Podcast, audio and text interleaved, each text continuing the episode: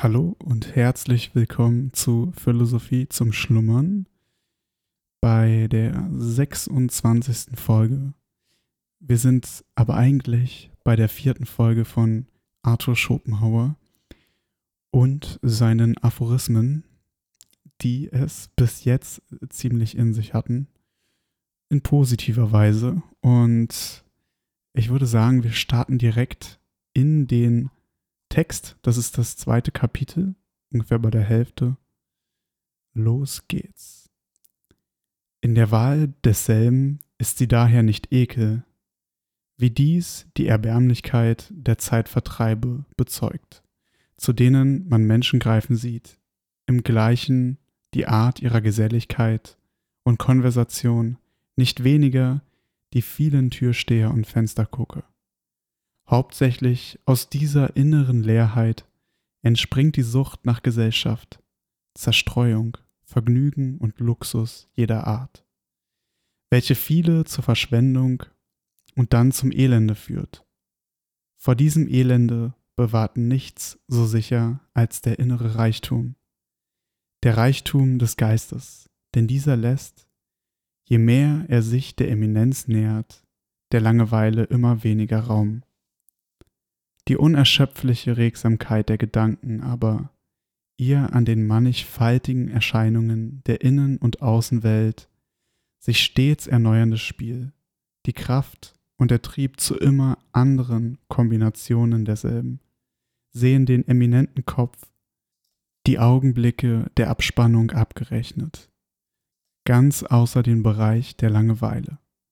Andererseits nun aber hat die gesteigerte Intelligenz eine erhöhte Sensibilität zur unmittelbaren Bedingung und größere Heftigkeit des Willens, also der Leidenschaftlichkeit zur Wurzel. Aus ihrem Verein mit diesen erwächst nur eine viel größere Stärke aller Affekte und etwa gesteigerte Empfindlichkeit gegen die geistigen und selbst gegen körperliche Schmerzen, sogar größere Ungeduld bei allen Hindernissen oder auch nur Störungen, welches alles zu erhöhen, die aus der Stärke der Fantasie entspringende Lebhaftigkeit sämtlicher Vorstellungen, also auch der widerwärtigen, mächtig beiträgt. Das Gesagte gilt nun verhältnismäßig von allen den Zwischenstufen, welche den weiten Raum vom stumpfesten Dummkopf bis zum größten Genie ausfüllen. Demzufolge steht jeder wie objektiv so menschlichen Lebens umso näher, als er von der anderen entfernter ist. Dementsprechend wird sein natürlicher Hang ihm anleiten. In dieser Hinsicht das Objektive dem Subjektiven möglichst anzupassen, also gegen die Quelle der Leiden, für welche er die größere Empfänglichkeit hat, die größere Vorkehr zu treffen. Der geistreiche Mensch wird vor allem nach Schmerzlosigkeit, ungehudelt sein, Ruhe und Muße streben, folglich ein stilles. Auch subjektiv der einen Quelle der Leiden des Bescheidenen, aber möglichst unangefochtenes Leben suchen und demgemäß nach einiger Bekanntschaft mit den sogenannten Menschen die Zurückgezogenheit und bei großem Geiste sogar die Einsamkeit wählen. Denn je mehr einer an sich selbst hat, desto weniger bedarf er von außen und desto weniger auch können die übrigen ihm sein. Darum führt die Eminenz des Geistes zur Ungeselligkeit. Ja, wenn die Qualität der Gesellschaft sich durch die Quantität ersetzen ließe, da wäre es der Mühe wert, sogar in der großen Welt zu leben. Aber leider geben hundert Narren auf einem Haufen noch keinen gescheiten Mann. Der vom anderen Extrem hingegen wird, sobald die Not ihn zu Atem kommen lässt, Kurzweil und Gesellschaft um jeden Preis suchen und mit allem leicht Vorlieb nehmen, nichts so sehr fliehend wie sich selbst. Kurzer Einwurf äh, von meiner Seite. Ich finde, auch hier merkt man wieder die Zeitlosigkeit von bestimmten Gedanken, weil ich finde, dass man heutzutage noch krasser sehen kann, wie ja dieser Grundsatz wirklich existiert und verdammt viele Leute betrifft. Also, bestes Beispiel sind die Handys. Es gibt Leute, die acht bis zehn Stunden am Tag damit verbringen, am Handy zu sein. Und wenn du acht bis zehn Stunden am Tag am Handy bist, wirst du wahrscheinlich relativ wenig Zeit haben, mit dir selbst zu sein und über deine eigenen Gedanken nachzudenken, beziehungsweise dich deinen Gedanken zu stellen. Und hier ist natürlich die Frage, wie man das bewertet, ob es positiv ist oder negativ. Ich muss sagen, dass mir die Zeit, die ich mir nehme, in der Regel sehr gut tut. Das heißt, von Joggen über Meditieren und dass ich das wirklich wertschätze und mir häufig vornehme, es noch öfter zu machen, aber dann doch nicht dazu komme und mich immer wieder daran erinnern muss, eben in mich selber einzukehren und nicht mich selber von mir selber abzulenken, wenn ihr wisst, was ich meine. Weiter geht's. Denn in der Einsamkeit, als wo jeder auf sich selbst zurückgewiesen ist, da zeigt sich, was er an sich selber hat. Da seufzt der Tropf im Purpur unter der unabwälzbaren Last seiner armseligen Individualität, während der Hochbegabte die ödeste Umgebung mit seinen Gedanken bevölkert und belebt. Daher ist sehr wahr, was Seneca sagt. Jede Dummheit leidet am Ekel vor sich selbst. Wie auch Jesus Siras Ausspruch, des Narrenleben ist Ärger, denn der Tod. Demgemäß wird man im Ganzen finden, dass jeder in dem Maße gesellig ist, wie er geistig arm und überhaupt gemein ist. Denn man hat in der Welt nicht viel mehr als die Wahl zwischen Einsamkeit und Gemeinheit. Nur zur Info, es folgt hier eine Stelle, die ich als ziemlich rassistisch empfinde und aus diesem Grund auch nicht vorlesen werde, weil ich mich ganz klar davon distanziere und gerade selber ziemlich schockiert bin, dass ich hier sowas finde. Falls noch so eine Stelle kommt, sage ich euch natürlich wieder Bescheid. Weiter geht's. Dementsprechend, dass das Gehirn als der Parasit oder Pensionär des ganzen Organismus auftritt, ist die errungene freie Muße eines jeden, indem sie ihm den freien Genuss seines Bewusstseins und seiner Individualität gibt, die Frucht und der Ertrag seines gesamten Daseins, welches im Übrigen nur Mühe und Arbeit ist. Was nun aber wirft die freie Muße der meisten Menschen ab? Langeweile und Dumpfheit, so oft nicht sinnlicher Genüsse oder Albernheiten da sind, sie auszufüllen. Wie völlig wertlos sie ist, zeigt die Art, wie sie solche zubringen. Sie ist eben die langweilige Muße der Toren. Die gewöhnlichen Leute sind bloß darauf bedacht, die Zeit zuzubringen. Wer irgendein Talent hat, sie zu benutzen dass die beschränkten Köpfe der Langeweile so sehr ausgesetzt sind, kommt daher, dass ihr Intellekt durchaus nichts weiter als das Medium der Motive für ihren Willen ist. Sind nun vorderhand keine Motive aufzufassen, so ruht der Wille und feiert der Intellekt. Dieser, weil er so wenig wie jener auf eigene Hand in Tätigkeit gerät. Das Resultat ist schreckliche Stagnation aller Kräfte im ganzen Menschen. Langeweile. Dieser zu begegnen, schiebt man nun dem Willen kleine bloß einstweilige und beliebig angenommene Motive vor, ihn zu erregen und dadurch den Intellekt, der sie aufzufassen hat, in Tätigkeit zu versetzen.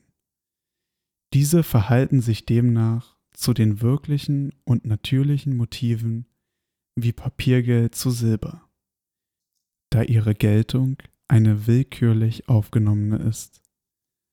Solche Motive nun sind die Spiele mit Karten und so weiter, welche zu besagten Zwecke erfunden worden sind. Fehlt es daran, so hilft der beschränkte Mensch sich durch Klappern und Trommeln mit allem, was er in die Hand kriegt. Auch die Zigarre ist ihnen ein willkommener Surrogat der Gedanken. Daher also ist in allen Ländern die Hauptbeschäftigung aller Gesellschaft das Kartenspiel geworden. Es ist Maßstab des Wertes derselben und der deklarierte Bankrott an allen Gedanken.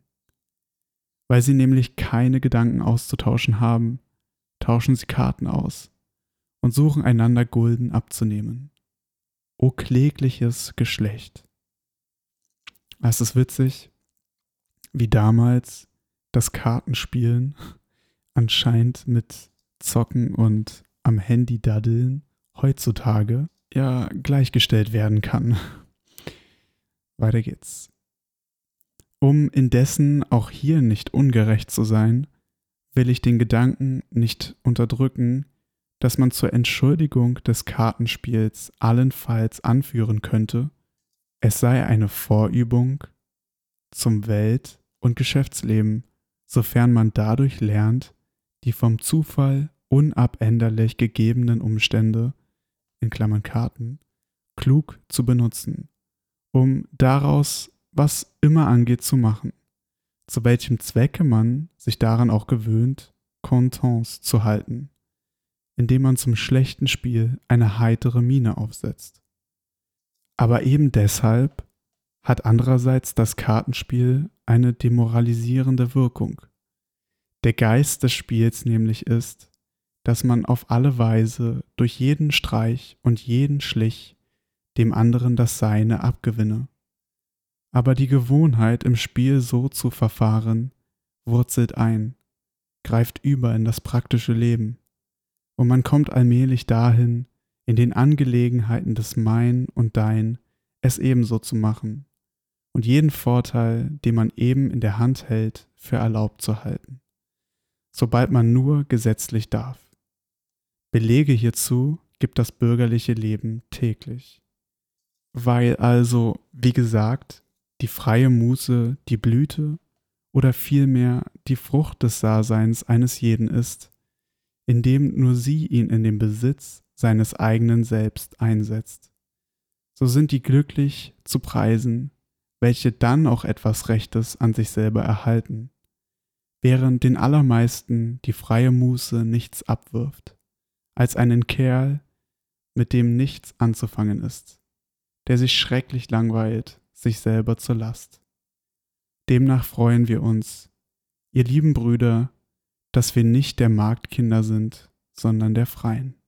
Ferner, wie das Land am glücklichsten ist, welches weniger oder keiner Einfuhr bedarf, so auch der Mensch an seinem inneren Reichtum genug hat, um seiner Unterhaltung wenig oder nichts von außen nötig hat, da dergleichen Zufuhr viel kostet, abhängig macht, Gefahr bringt, Verdruss verursacht und am Ende doch nur ein schlechter Ersatz ist für die Erzeugnisse des eigenen Bodens. Denn von anderen, von außen überhaupt, darf man in keiner Hinsicht viel erwarten. Was einer dem anderen sein kann, hat seine sehr engen Grenzen. Und am Ende bleibt doch jeder allein. Und da kommt es darauf an, wer jetzt alleine sei. Auch hier gilt demnach, was Goethe Dicht und Wahrheit im Allgemeinen ausgesprochen hat, dass in allen Dingen jeder zuletzt auf sich selbst zurückgewiesen wird. Oder wie Oliver Goldsmith sagt, nur da steht, wo wir uns selbst überlassen sind, gestalten oder finden wir unser eigenes Glück. Das Beste und meiste muss daher jeder sich selber sein oder leisten. Je mehr nun dieses ist und je mehr demzufolge er die Quellen seiner Genüsse in sich selbst findet, desto glücklicher wird er sein. Mit größtem Rechte sagte also Aristoteles, das Glück gehört denen, die sich selber genügen. Denn alle äußeren Quellen des Glückes und Genusses sind ihrer Natur nach höchst unsicher, misslich, vergänglich und dem Zufall unterworfen, dürften daher selbst unter den günstigsten Umständen leicht stocken, Ja, dieses ist unvermeidlich, sofern sie doch nicht stets zur Hand sein können. Im Alter nun gar versiegen fast alle notwendig, denn da verlässt uns Liebe, Scherz, Reiselust, Pferdelust und Tauglichkeit für die Gesellschaft. Sogar die Freunde und Verwandten entführt uns der Tod. Da kommt es denn mehr als je darauf an, was eine an sich selber habe. Denn dieses wird am längsten Stich halten. Aber auch in jenem Alter ist und bleibt es die echte und allein ausdauernde Quelle des Glücks. Ist doch in der Welt überall nicht viel zu holen. Not und Schmerz erfüllen sie. Und auf die, welche diesen entronnen sind, lauert in allen Winkeln die Langeweile. Zudem hat in der Regel die Schlechtigkeit die Herrschaft darin und die Torheit das große Wort. Das Schicksal ist grausam und die Menschen sind erbärmlich. In einer so beschaffenen Welt gleicht der, welcher viel an sich selber hat, der hellen, warmen, lustigen Weihnachtsstube, mitten im Schnee und Eise der Dezembernacht. Demnach ist eine vorzügliche, eine reiche Individualität und besonders sehr viel Geist zu haben, ohne Zweifel das glücklichste Los auf Erden. So verschieden es etwa auch von dem glänzenden ausgefallen sein mag. Daher war es ein weiser Ausspruch der erst 19-jährigen Königin, Christine von Schweden über den ihr doch bloß durch einen Aufsatz und aus mündlichen Berichten bekannt gewordenen Cartesius, welcher damals seit 20 Jahren in der tiefsten Einsamkeit in Holland lebte. Descartes ist der glücklichste aller Menschen und seine Lebensweise erscheint mir beneidenswert. Nur müssen, wie es eben auch der Fall des Cartesius war, die äußeren Umstände es so weit begünstigen, dass man auch sich selbst besitzen und seiner froh werden könne, weshalb schon Kohelet sagt, Weisheit ist gut mit einem Erbgut und hilft, dass einer sich der Sonne freuen kann. Wem nun die Gunst der Natur und des Schicksals dieses Los beschieden ist, der wird mit ängstlicher Sorgfalt darüber wachen, dass die innere Quelle seines Glücks ihm zugänglich bleibe, wozu Unabhängigkeit und Muße die Bedingungen sind.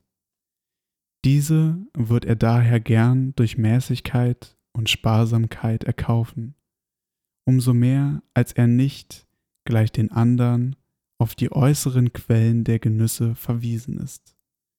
Darum wird Aussicht auf Ämter, Geld, Gunst und Beifall der Welt ihn nicht verleiten, sich selber aufzugeben, um den niedrigen Absichten oder dem schlechten Geschmacke der Menschen sich zu fügen. Vorkommendenfalls wird er es wie Horaz machen, in der Epistel an der Mechanis. Es ist eine große Torheit, um nach außen zu gewinnen, nach innen zu verlieren. Das heißt, für Glanz, Rang, Prunk, Titel und Ehre, seine Ruhe, Muße und Unabhängigkeit ganz oder großenteils hinzugeben. Dies aber hat Goethe getan. Mich hat mein Genius mit Entschiedenheit nach der anderen Seite gezogen. Mit diesem Satz, der ja schon ein bisschen Arroganz impliziert, oder? äh, beenden wir dieses Kapitel von Arthur Schopenhauer und seinen Aphorismen. Auch wieder ein, ja, wirklich interessanter Absatz, der letzte hier, wo es eben wieder darum geht, ja, diese Glückseligkeit aus dem Inneren heraus zu, zu holen und nicht es an äußeren Faktoren abhängig zu machen. Und das ist ja auch so ein klassischer stoischer Gedanke, dass man probiert, wirklich diese innere Zufriedenheit zu erlangen, egal in welchem Umstand man sich befindet. Ein sehr gutes Beispiel ist dafür die Geschichte von Viktor Frankl, der von den Nationalsozialisten damals verschleppt wurde und auch äh, im KZ war, wo fast seine ganze Familie gestorben ist und er in dieser Zeit, als er dort war, an dem letzten freiheitlichen Gut festgehalten hat, das er hatte, nämlich, dass er seine eigenen Gedanken bestimmen konnte. Und so hat er sich selbst dort unter den schlimmsten Umständen beispielsweise vorgestellt, wie er mit seiner Frau, äh, die er auch seit Jahren, seit Monaten nicht gesehen hat, wieder zusammen ist und sich so irgendwie in dieser Hölle wieder etwas Lebenswertes erschaffen hat, auch wenn es nur in seinem Geist, in seinem Kopf war. Ich hoffe, diese Folge hat euch gefallen und würde mich freuen, wenn ihr das nächste Mal wieder dabei seid. In diesem Sinne wünsche ich euch eine wunderbare Woche. Macht es gut und bis bald.